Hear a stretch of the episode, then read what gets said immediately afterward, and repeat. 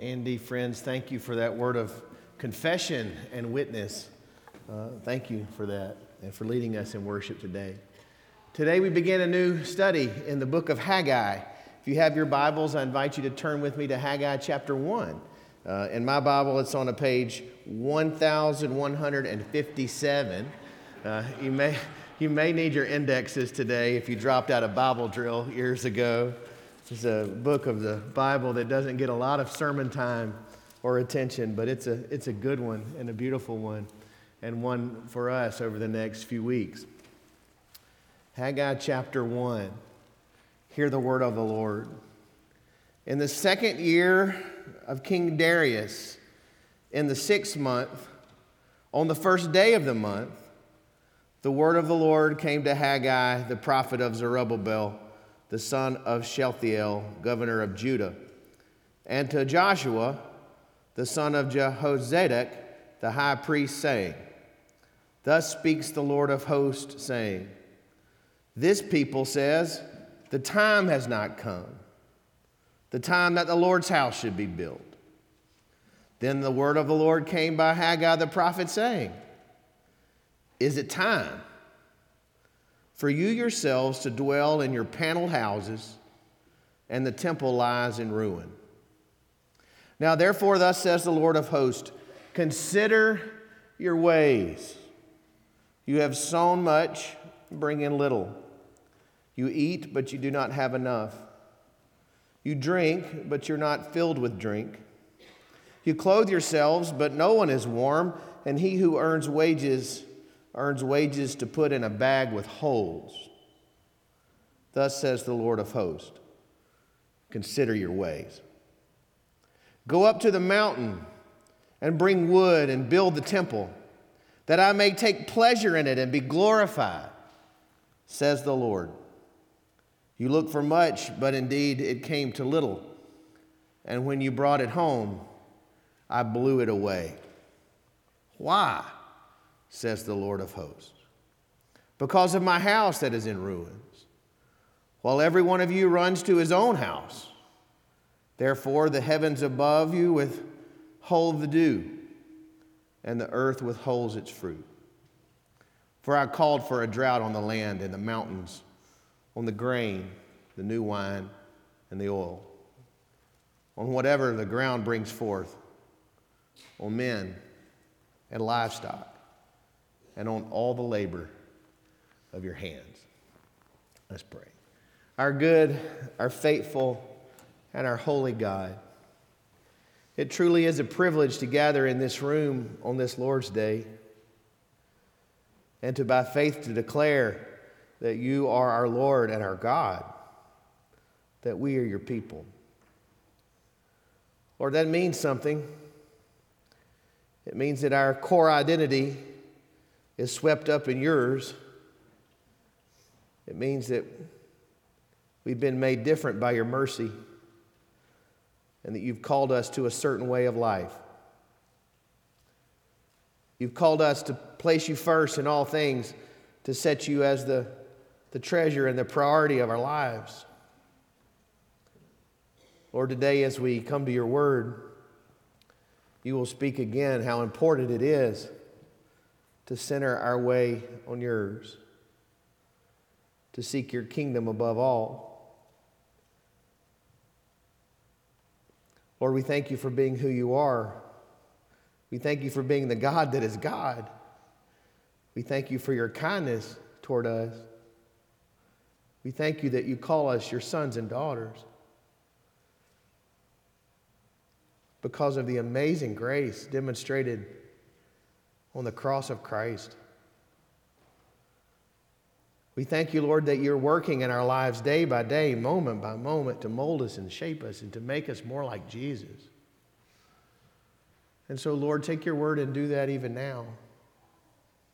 To this end, Lord, we come to you and we ask you to give us eyes to see and ears to hear. Give us hearts that are tender, that would receive your word like a seed planted in good soil. Give us feet that would walk quickly to do your will. Lord, make our hands strong, that our work in this world be as your own. And God, when we leave this place this morning, Our prayer is that a word of life and hope would be found on our lips, a word of witness. God, this is our prayer in the beautiful and the mighty name of Jesus. And we pray together saying, amen and amen. Friends, please be seated. Is it time? Is it time? I'll give you this question one more time. Is it time? That's quite different than what time is it? If I ask you what time is it, you would probably say something like, well, it's about five minutes past. Uh, you would say that. A few years ago, we had a clock that was sitting right here on this front pew. I have one on the pulpit today because I wanted to get it out of your reach. Uh, because Jerry Johnson would always come before church and he'd reach over and he'd just move that clock up a little bit. He'd say, Matt, I'm setting this on Ridgewood time. What time is it? If I ask you what time it is, you would give me a clock and a calendar uh, time. That's one way of looking at time. Uh, this, this book of Haggai gives us one of the most precise datings for a word of prophecy in all of Scripture. You can boil it down to the day. You've got August twenty-ninth. You've got the year in the five hundreds. It just comes down to this moment. There's one way of looking at time, that's clock and calendar. But that's not what we're talking about when, when we ask the question, is it time? The question, is it time, is, it, is about uh, in-breaking moments. Things that penetrate clock and calendar and make a difference, mold us and shape us. When someone is carrying a child, coming toward the end of term, the question often circles around that mother-to-be. Is it almost time? Is it almost time? Just this week, the Lowachimans welcomed a little girl into their home. Friends had been asking them week after week, is it almost time? Well, there was a moment in the Lowachiman time where the clock and the calendar turned into a, and the time was. Uh, when Meredith was carrying Molly Catherine, our, our doctor said, look, when your water breaks, you're going to have plenty of time. Uh, so you probably just ought to go watch a movie or something and, you know, look down. And, and, and Molly Catherine was born on a Wednesday. At the time, Meredith was running the office at the church. She was running the the, uh, the food pantry in the office. It's sort of a temporary deal, but she was she was very, very committed, a very dutiful person. So when her water broke with Molly Catherine, she says, Matt, it's Wednesday. I said, I know, but your water just broke. She says, but we have not done the prayer guide. So she said, I want to go by the office and do the prayer guide before we go to the hospital. I said, surely Baptists can pray without a sheet of paper. It was not compelling, so we went by the office and we ran that prayer guide up. And uh, then we went by the hospital because it was time. It was time. Wes, fourteen months later, came into this earth. We got to the hospital much quicker, Jackson, Mississippi. And that wonderful nurse that had helped deliver Molly Catherine was helping to deliver Wes. And she said, Meredith, let's get one practice push in. It hadn't been that long. And Meredith did, and she looked at me, her eyes as big as saucers. She says, I can deliver this baby if I have to. I said, are you going to have to? She goes, I might. She said, get me Doctor Travelstead. And she came in and put on the robe and squatted down like a catcher, and like Yogi Berra, she brought Wes into the world. Why? Because it was time. It was time. Uh, something was taking place. It was going to change everything. It was time. And I don't remember exactly what time it was on the clock. Some days I don't remember what calendar date it was. I'll be totally frank with you. But I know there was a moment in our family's life, two moments, where out of nowhere it was time and everything changed. When we open the, the prophecy here, we have God's people. They have returned to the land. They have come back to Jerusalem to rebuild the temple, to reestablish worship. This was their, their charge. This was their challenge. Great historical events took place. They're coming out of exile. The second temple is going to arise, and it's going to be by their hands, by their efforts, under the grace of God. And, and they came back. They came back in a wave, and they started the work, and they got the bottoms done, and they got them set, and they had a great celebration. And then people got disappointed, and then people started to fight against them, and it got super, super, super hard. And in the midst of their calling, they got frustrated, and they set down their hammers. They set down their chisels. They laid down their saws, and they let the work lie dormant.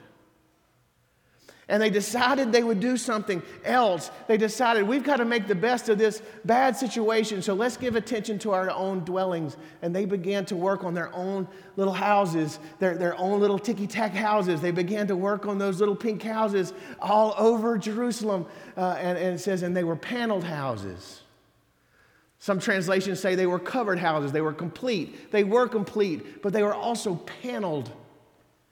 They were, they were decorated, and they were cared for, and all those little ticky-tack houses took the attention of God's people and gave them something to do when they weren't working in the fields. They began to adorn their little houses with paneling. Paneling. We live in Waco, Texas, the shiplap capital of the world. Paneling. Paneling's been a big deal for a long, long, long time.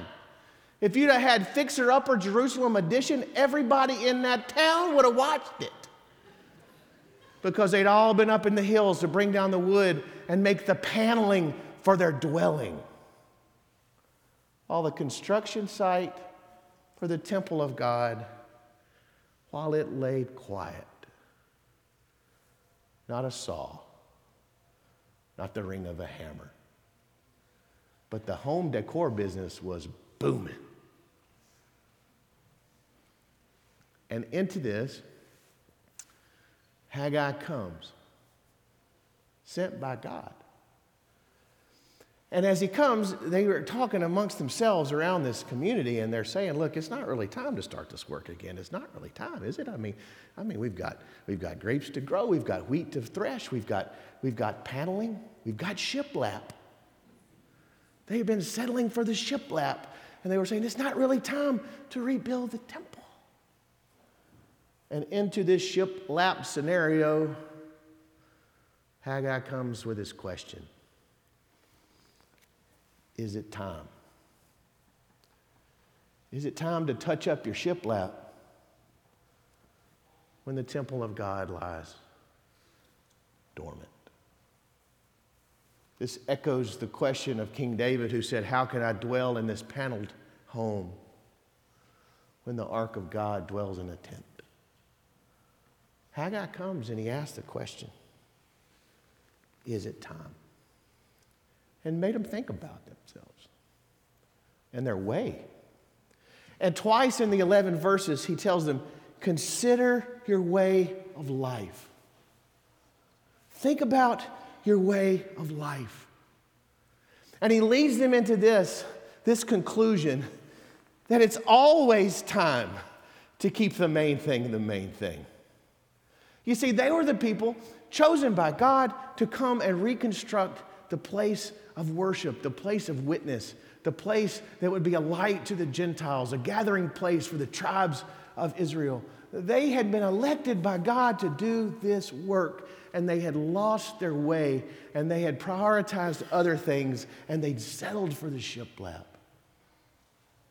And he said, consider, consider, consider, consider your ways, because it's always time to keep the main thing the main thing, because this brings pleasure to the Lord. This is for His glory, and this leads to our ultimate fruitfulness.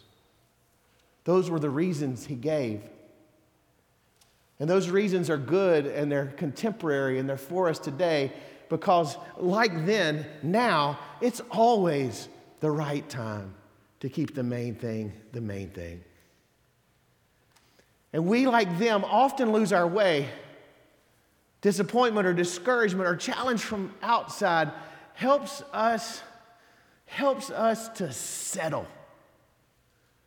Walker Percy in the movie Gore said of one of the characters, he settled with a vengeance. What a line. Quite often we as the children of God settle with a vengeance. And we decorate our living rooms instead of living the wild and wonderful life God has called us to as agents of His mercy, as partners with His grace. Like them, we should consider our way of life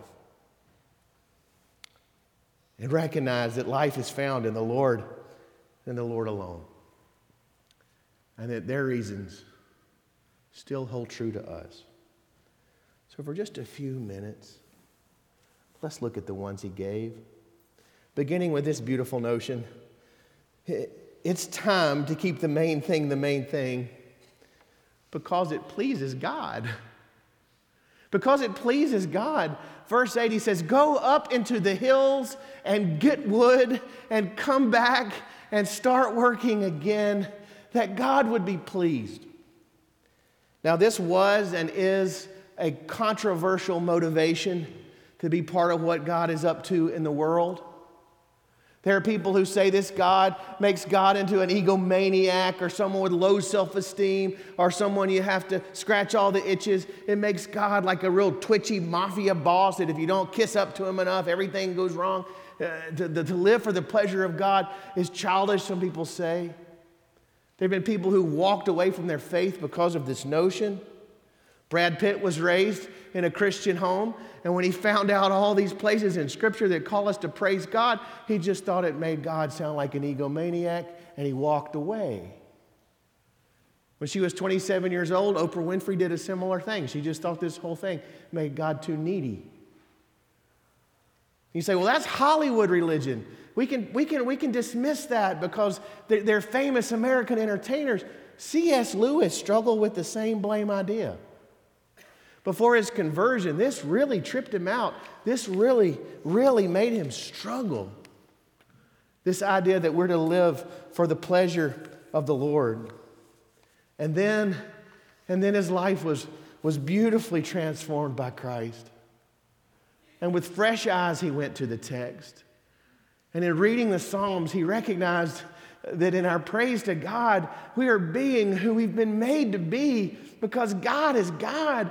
And this is just natural and normal for the people of God. It, it's pleasing to God and it's good for us. And then he said this.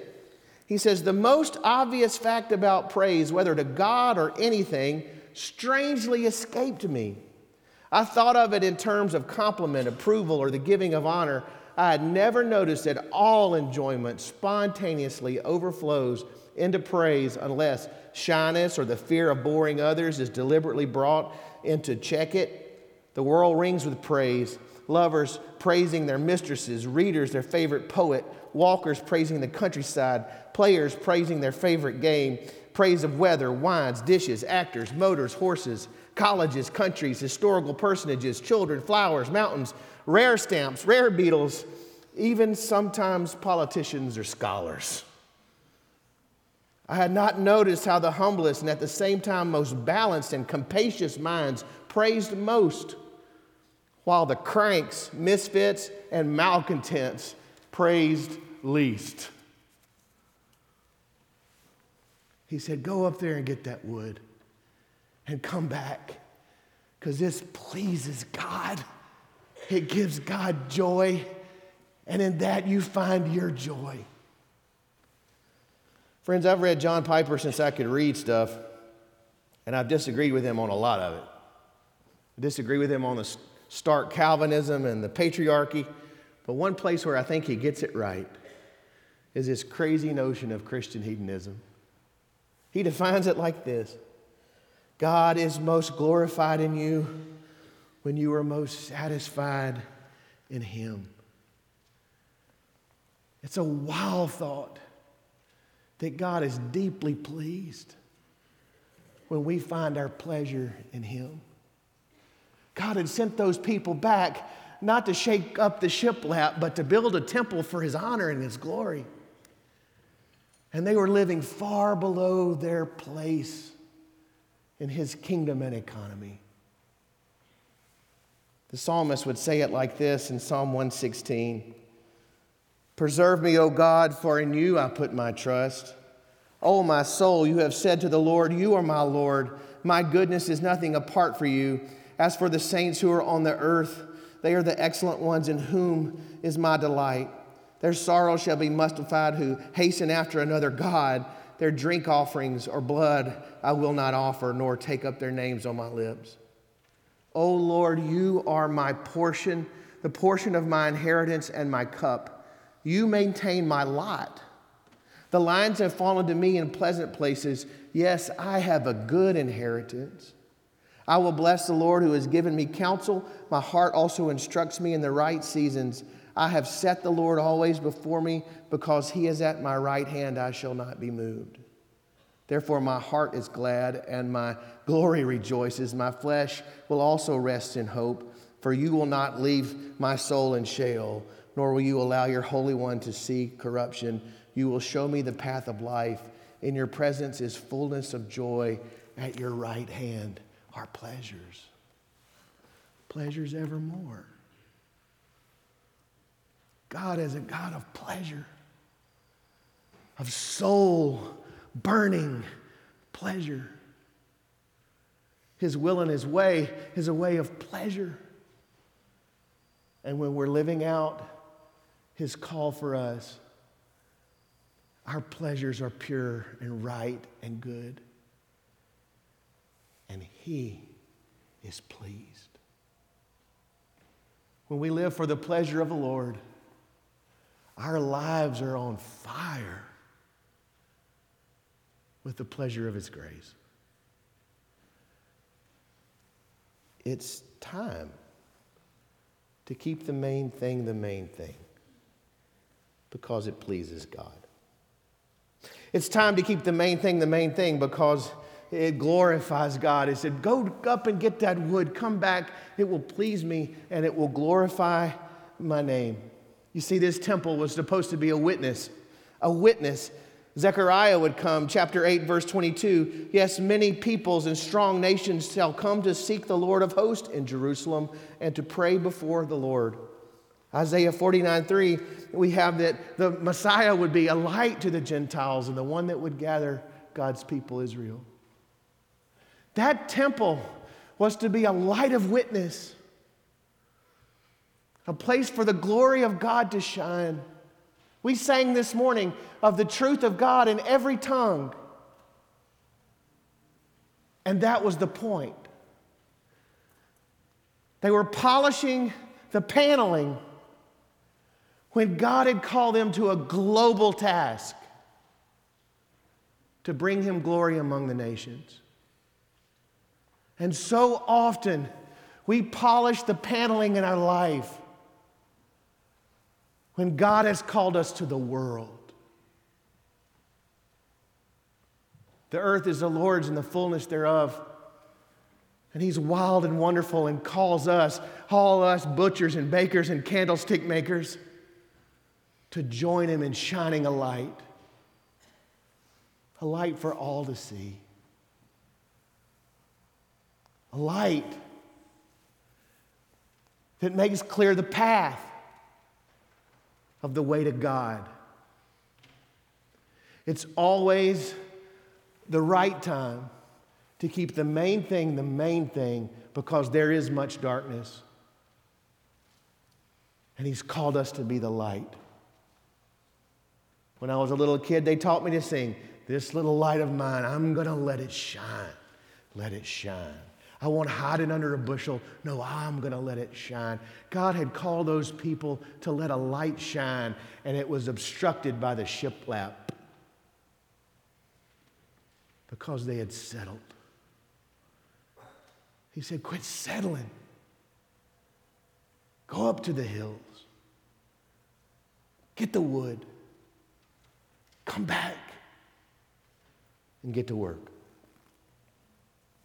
And lastly, It's time to keep the main thing the main thing because it leads to true fruitfulness. Verse ten and surrounding. He says, look, you filled up your purses and they have holes in them. You're working the fields, but you're not reaping like you thought. Why? Because I've blasted your fields. Now, if people are going to criticize Haggai, this is where they're going to criticize him. They're going to say, well, this is, this is the foundation for prosperity theology, yada, yada, yada. While there may be a shallow similarity to that, this is not what you got. Because this doesn't turn God into some kind of vending machine, do this and this is what will happen. But it does honor this truth, one that we quickly dismiss, and that's God is active in the lives of his sons and his daughters. Most of the time we think of God some kind of moralistic, therapeutic deism, some kind of benevolent creator who just lets us do our stuff. And the Christian notion of God is that he loves us enough to get in our business. Get in our business. Said very plainly in Hebrews two twelve that God disciplines his children, those that he loves, and this is a good thing, not to despise it. He says, listen, you're lacking fruitfulness in your lives because God's meddling in your affairs, because he loves you. He loves you. And he will not allow you to settle with a vengeance without his hard edge of grace rubbing up against that bad mistake. Plus, friends, it's just sort of hardwired into being a follower of Christ that there is no flourishing outside of the will and the way of Jesus.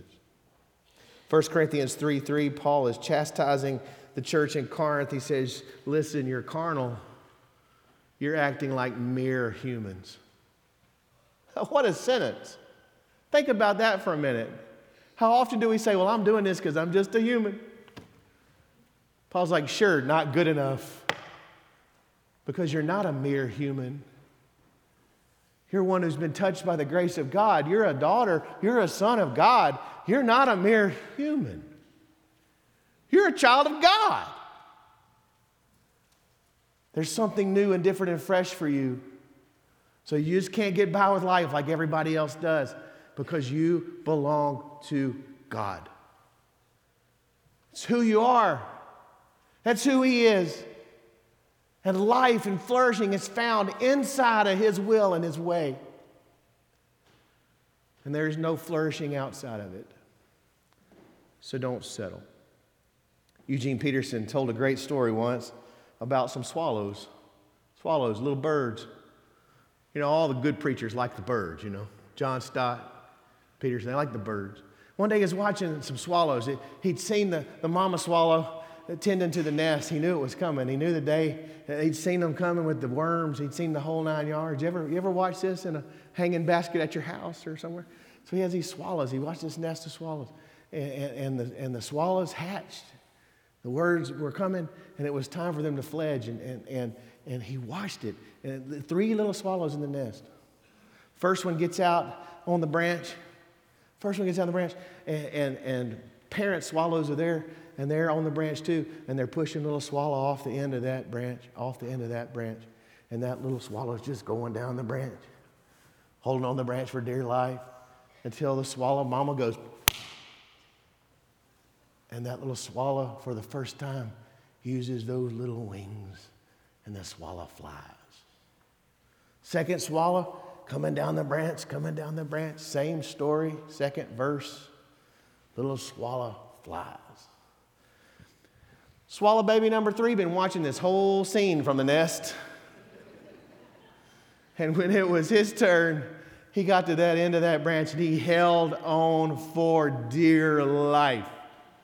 He had decided, I like this branch. This branch has been good to me. On this branch, I've had worms, and I've had a nest, and I've had a soft place to sleep. This nest is great. From this, from this nest, from this branch, I can see all the beautiful things I ever want to see. This branch is awesome. My brothers are gone. I'm staying. I got the nest to myself. Get some video games and play them. Get some Uber Eats to come by. I'm going to hang out on this branch. So when that little swallow got to the edge of that branch, he put a death grip on the branch like you would not believe. And that mother swallow who loved that little baby. I believe birds love birds, don't you? I just believe that. I've seen too many birds. Goes to the edge of that branch, and she takes her mama beak, and she pecks the devil out of those little hands. And the pain of the mama exceeded the comfort of the branch. He let go. And he was flying. What did that mama know that that baby needed to know? That mama knew that baby was born to fly. That's who he was. He was a bird. He wasn't made to live his life on the branch. And neither are we to live our lives content with polishing shiplap when God has called us to the nations.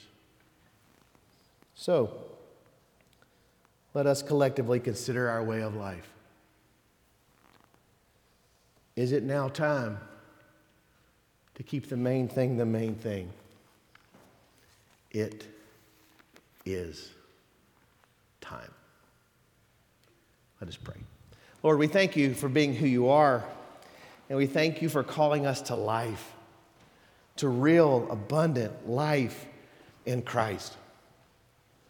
Lord, as we come to the end of this worship service today, as we come to a hymn of decision, Lord, there may be someone here who, in considering their way, considering their life, have been struggling with a, a, a public decision Uh, f- for you, maybe a confessed faith to be baptized, or maybe some family has been praying about whether this is the church, and they've come to the place in their heart of hearts where they feel like, yes, this is where God wants me to serve and worship. Lord, I pray that they would make that public and real and personal today. All of us in our own ways, Lord, have to consider our way of life again and again and again. There's so many places of settling and compromise that we've grown grown at peace with, Lord, Lord, peck at our talons. Push us off the branch. We pray in Christ's name. Amen. Let's stand and let's sing and respond as the Lord would lead us.